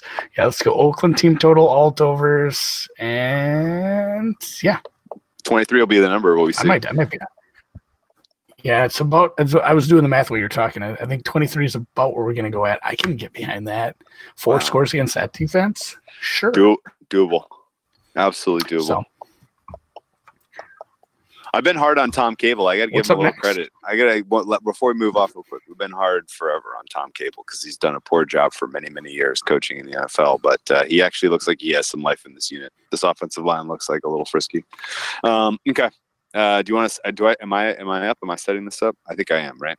Um, New, New Orleans. Rams, New Orleans. Saints. New Orleans. They, they played recently. Welcome to Los Angeles. Welcome to a rematch for the stolen valor, stolen glory. You guys were one correctly called pass interference penalty away from a Super Bowl opportunity. Um, and here's your chance to get some revenge. Um, I guess I'm going to, I'm going to start by patting the universe of uh, commentary and handicapping on the back. I have not heard a lot of, I'm backing the Saints because of the revenge angle this week. Uh, I feel like we're growing up. Uh, that's good. Um, and uh, I haven't heard a lot of the refs. The fix is going to be in for the Saints uh, because of the refs in this N F C Championship game. That's good. Uh, I feel like, you know, I feel like we're making strides kind of getting through to people in the way they, they decide on the handicaps here um, because neither of those should be a factor. Um, what should be a factor is Drew Brees still looks extremely limited. The Saints were very lucky to get a win on Monday night at home in their home opener. They played from behind for a majority of that game. When they finally got the lead, they could not put it away and keep the Texans from coming back and taking the lead twenty-eight twenty-seven before prevent defense gave them the window they needed to get just enough yards to give Lutz, Lutz just enough lulls. What's his name? Anyway, give Lulz just enough uh, uh, distance. He could kick a fifty-eight-yard game-winning field goal as time expired. It was a impressive win for the Saints. Not so great for those of us who have positions on Saint Alt unders, but win total unders. But that's a different story for a different day. A lot of, lot, lot of games left. Um, they head out to L A to play a Rams team who also looked pretty underwhelming, I felt like, against Carolina. Yes, they scored thirty-something points. Yes, they got a win. But they left a lot on the field. They were missed field goals. There were miscues. There were dropped interceptions. Jared Goff did not look sharp. Uh, he does not look comfortable behind the offense, the new offensive line. There are some issues for sure with Todd Gurley's health and usage. Um, there is the, you know, the, the Rams that we saw play against the Panthers, while they did the standard Rams thing of running, you know, plus E V sequencing, plus E V play calling, uh, it was still um, a battle to get that win against the Panthers team that I thought um, was a little, you know, was a little underwhelming also. Uh, so, you know, it's this, this, this is a, a tough one to call in terms of uh, who's going to come away with the win. Um, I got involved in this one on an underplay. Um, I feel like the under is in play for a number of reasons, and I'll explain why in a second. But Andy, will you first give me a sense of who you think comes away with a victory here? One of these two teams will be two and oh and will be kind of considered among the elite in the N F C after this game. Who's it going to be? I think Andy might be muted or gone. Oh, sh- oh shit. I was, yeah, I was just talking there. I was muted, talking into a muted microphone. Oh man. I gave away some really good tips though, too. That's my bad. Uh, uh, I think it's a perfect line. It's a perfect line. These teams are pretty, pretty even. So what is it? Like three to the home team. That's minus two and a half right now. You can get a minus two and a half. If yeah. You want it. Should we be talking, should we be talking about that? Uh, I don't, I don't, I don't want to get involved in this one. I'm pretty out on this one. I don't I don't know if I love your under either. I think that line's just about where it needs to be. This is one where I looked at and I'm like, yeah, those both feel right. I need to see maybe the Saints the Saints didn't play very good defense. As much as I hate to say that about Houston. Like this is probably a step up on defense. This is on the road. And I mean Jared Goff too. Like Jared Goff looked a little sketchy. He missed a bunch of targets that were wide open. I don't know. He, he was bad under pressure. I guess we'll have to see. Like if the Saints can get pressure on Goff, they probably go win this. Otherwise, yeah, no, you know, no desire to get involved in this one at all. So my case for the under. You tell is, me why you like uh, your under. Number one is familiarity. Um, we are what a couple of games removed from these two teams preparing for the N F C title game against each other. I think not a lot has changed in terms of team makeup, in terms of strategy, in terms of offensive approach, in terms of offensive scheme. So there's really not going to be a ton of surprises and wrinkles that either of these teams is going to roll out and introduce and catch the other team by surprise, which I think lends itself a little bit more to a chess match type of game than a fireworks, explosions, let's put up some points, let's boat race. Um, I see a, a very clear, and you know, and maybe I'm falling into the common trap that a lot of the, um, I could be falling into a common trap that a lot of the uh, kind of analysts out there in the world fall into when they try to handicap, which is there is a way to limit this Saints offense. There's a way, and it is basically dare Drew Brees to beat you with the deep ball right now. He's not going to be able to do it. And I am giving Wade Phillips the credit he deserves and that he knows that and that the tape is there from the first half of that uh, Texans Saints game. Uh, and, you know, I think I was impressed as hell by the Aaron Donald and Fowler combo. Those two are are nice compliments on the D line for the uh, Rams, uh, and I see some weaknesses on the Saints offensive line. I think Drew Brees is going to have a yeah. long day. Fowler had two sacks. Tough. I think this could be tough. Fowler was probably, I would say Fowler was in the top three most impressive defensive players I saw play in week one. Um, he was amazing. Um, and yeah, I would expect that the Rams defense is going to give Breeze and company a really tough time. They can play, you know, they can play off, you know, well off the line of scrimmage. They, they just played a quarterback who couldn't throw the ball deep. They learned some valuable lessons, and now they get to apply them in a forward sense against the Saints team. I think they're going to make it for a long day here. And I think, you know, just the fact that there's familiarity, the fact that we have, um, you know, it, the conditions are going to be hot. It's going to be hot in L A. It is going to be hot on that field. The Coliseum gets to be about one hundred degrees on the field when it's a sunny day in L A. Uh, and, uh, you know, I, I think you're going to see, uh, you know, some wear and some some fatigue on these teams. Short week for the Saints on top of all of this. I would lean uh, lean Rams at minus two and a half. I think they get the win here. Um, not enough of an edge to play it, but uh, um, this is uh, this is an underlook that I'm pretty fired up about, and I bet under fifty-two at uh, plus one oh five. So hopefully it's like a uh, like you know it. twenty-one twenty kind of game, twenty-three twenty. That's that's I think where this lands, and um, you know this is the, I agree with I agree with you. It's an even matched game. It's very evenly matched. Um, so should be fun. Let's, uh, you want to talk about this next guy, set him up and then, uh, we'll, and then we'll bring it home. Slide on up. yeah, this one. Slide on up to the Mile High City. Very, very, very tough handicap. Very yeah, tough. This one is – I was really curious to what they'd open this total to. Uh, I didn't – I thought it might have been lower. I was hoping for higher. It opened forty and a half. It sat. It's still sitting. No movement. No one, no one wants any piece I of think, it. Yeah, no, nobody wants any part of that. I, I think uh, – yeah, it was a really ugly game for the Bears. It was a little while ago, you know, we were talking about the Thursday night game. And then this is one of those where you have a team that played Thursday night. They have extra rest.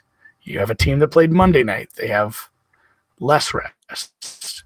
Golden this is spot. Like an Golden auto situational bet. spot. Golden. Absolute, absolute auto bet that I just cannot pull the trigger on.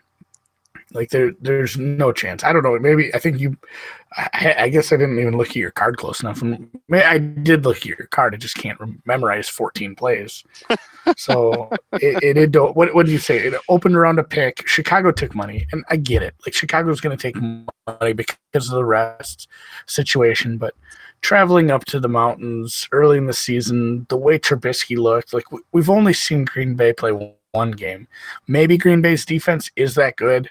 Maybe Trubisky just hasn't got any better. Maybe even regressed. Like, I can't, I can't do it. The bet here is Chicago or nothing, and it, it's just got to be nothing.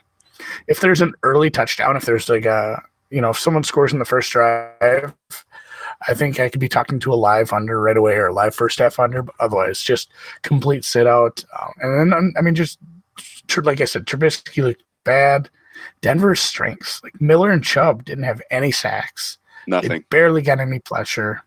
It was it was a weird deal. Uh, I think the highlight of Chicago's season so far is probably Allen Robinson. Like, he looked great. Uh, what, what what would you say Denver's highlight was?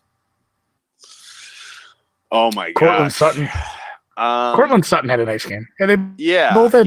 They both had like they had receivers do nice in losing efforts. Oh, my God. Yeah, I can't even tell you, man. Flacco looked so off. He has no place being a starting quarterback in this league, and yet he's going to probably get like ten or twelve starts this year. Um, it's really something. Um, Denver was a huge disappointment in their effort from wire to wire.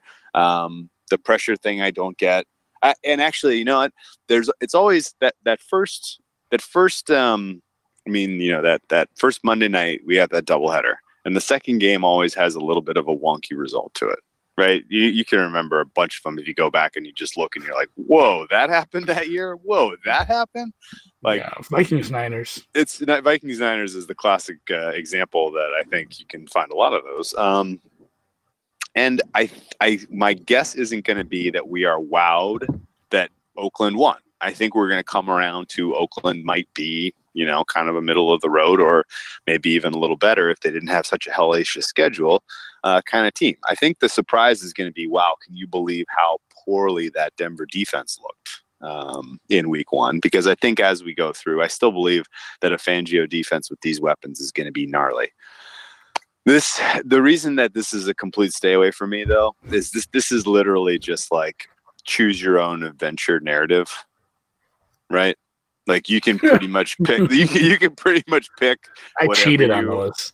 you, you can pretty much pick whatever you want, right? Like, if you want to bet the rest angle, you bet the Bears. If you want to bet uh, the uh, the um, coach against his former team, you can back the Broncos. If you want to bet the altitude angle early in the season, you can bet the Broncos. If you want to bet the, uh, um, you know, if you if you you can basically come up with, you know, pretty much any. Um, you know, any reason to support a side here, whichever one you choose. Uh, I just happen to not choose either. I'll probably so. bet this game. You think? Live though, right? If it if it's if it stays anywhere near the current line, if it's if it's in a teaser zone, like in a low totaled game like this, very low totaled, forty-ish. If you can give me that two, two and a half, I will tease Denver.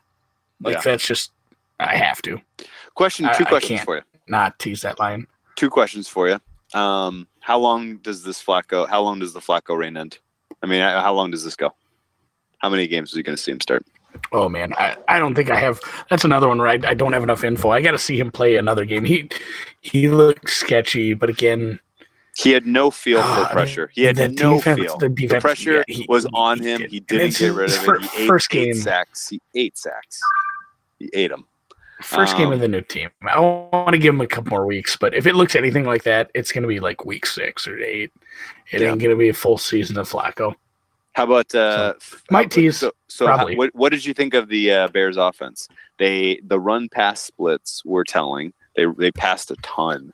Um, basically, all the Bears fans that I heard from and, and talked to were like, "Why the hell didn't we run Montgomery more? That was our guy. We were gonna, you know, we could have put some. You know, why didn't we establish the run?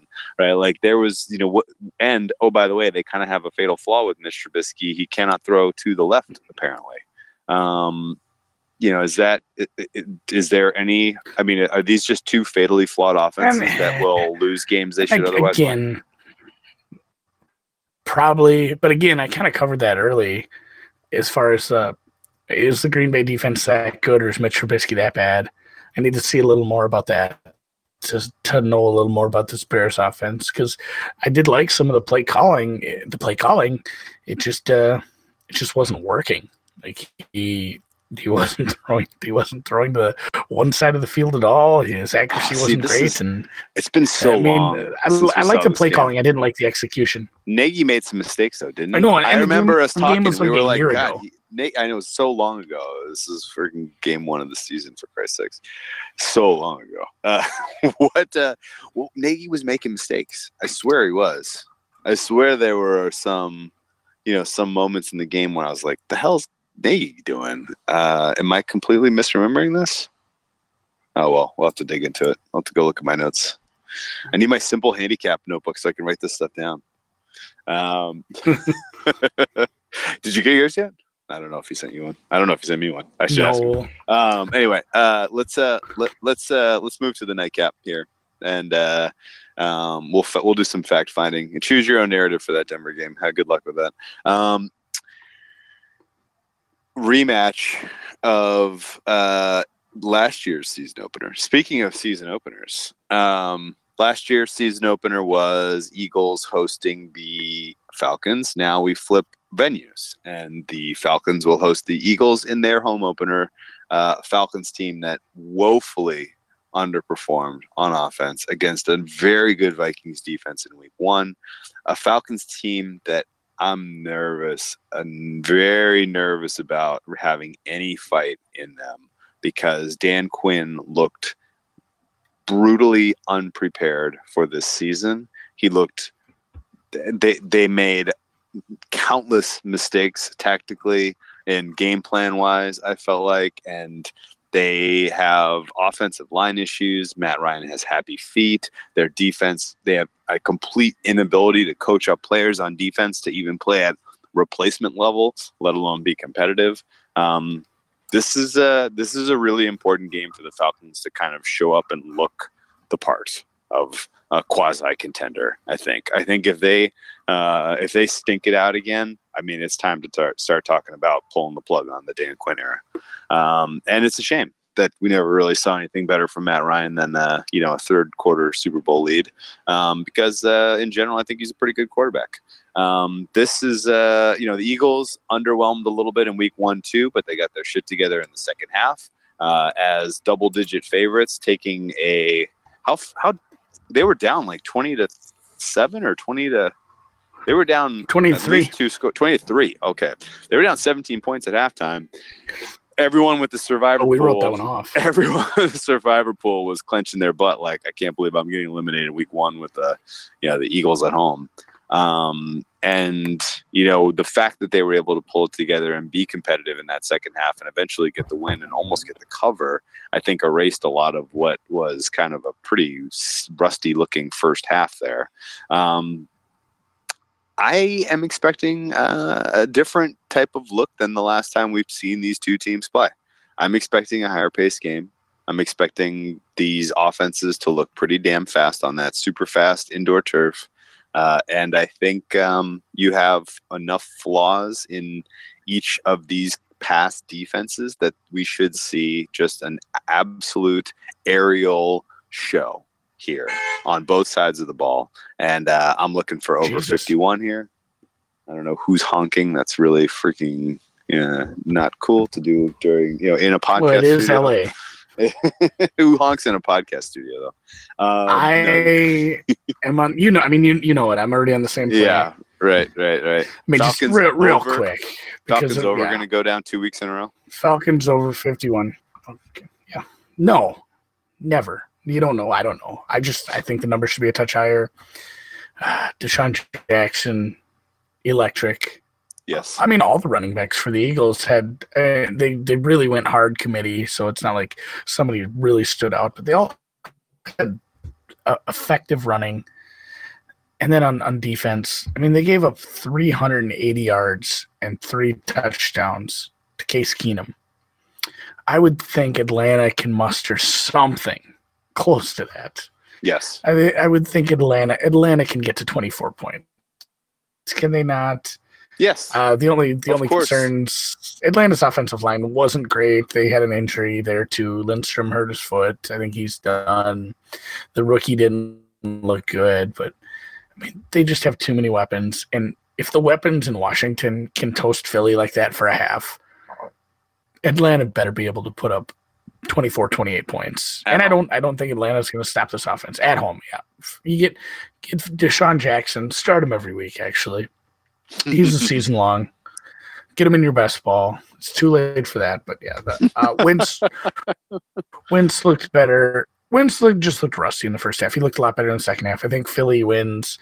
I think Philly scores quite a few points. I think it, I'm hoping for a track meet because I love this over right now, and we'll be on it as yeah. a consensus lock of the week. What did you think of Carson Wentz in uh, that game? Did you get to see him throw it all? Did you feel like he's got the goods? Yeah, no, I watched it all. Oh yeah, like uh, those throws to Jackson were great. It's just they were it, great. It looked he looked rusty. He looked rusty in the first half. The whole offense just kind of looked rusty. Once they kicked it into gear, I mean that was it. If if you do that for a full game, I mean how many points are they going to put up? This could be a really fun offense if they can keep their shit together like that. Any any fear that the defensive line for the Eagles dictates uh, how many points the Falcons score? Yeah, like I said, with those the injury and some of the ineffectiveness and the Atlanta's offensive line, little worried about Matt Ryan under pressure, but I guess maybe we'll get some defensive touchdowns. fifty-eight nothing Eagles. I think we're looking more like fifty-one seven if that's the way it goes. Um, okay, well, I'm with you on this one. Over fifty-one, it's a big fat number. It's a Sunday night football game. Um, I think we're going to see uh, some fireworks, particularly through the air. I don't think either defense is really capable of holding the other defense at bay if they get a lead. Um, I don't think uh, either def- – I don't really ha- – I mean, obviously, like we said this exact thing about – and actually, I feel like we should have clipped like where we were wrong. Uh, I think I said about the over and the Minnesota-Atlanta game, like I don't think – that you know, Atlanta has a decent, decent run-stopping unit, so they're not going to. You know, Minnesota's not going to be able to put the game away. Um, that turned out to be exactly wrong. A um, little bit concerned there that uh, Eagles, if they get a lead, will be able to play keep away a bit here. Um, but I don't think they're going to have a lead very often. I'm actually weirdly. I mean, I, I you know, I'm sticking to my priors a little bit here on the Falcons. I didn't adjust them a ton. Um, I'm projecting them to get a win. Here, I'm looking at twenty-eight twenty-seven Falcons. Um, do you think that they are live to get a win? Do you think they should be favored in this game?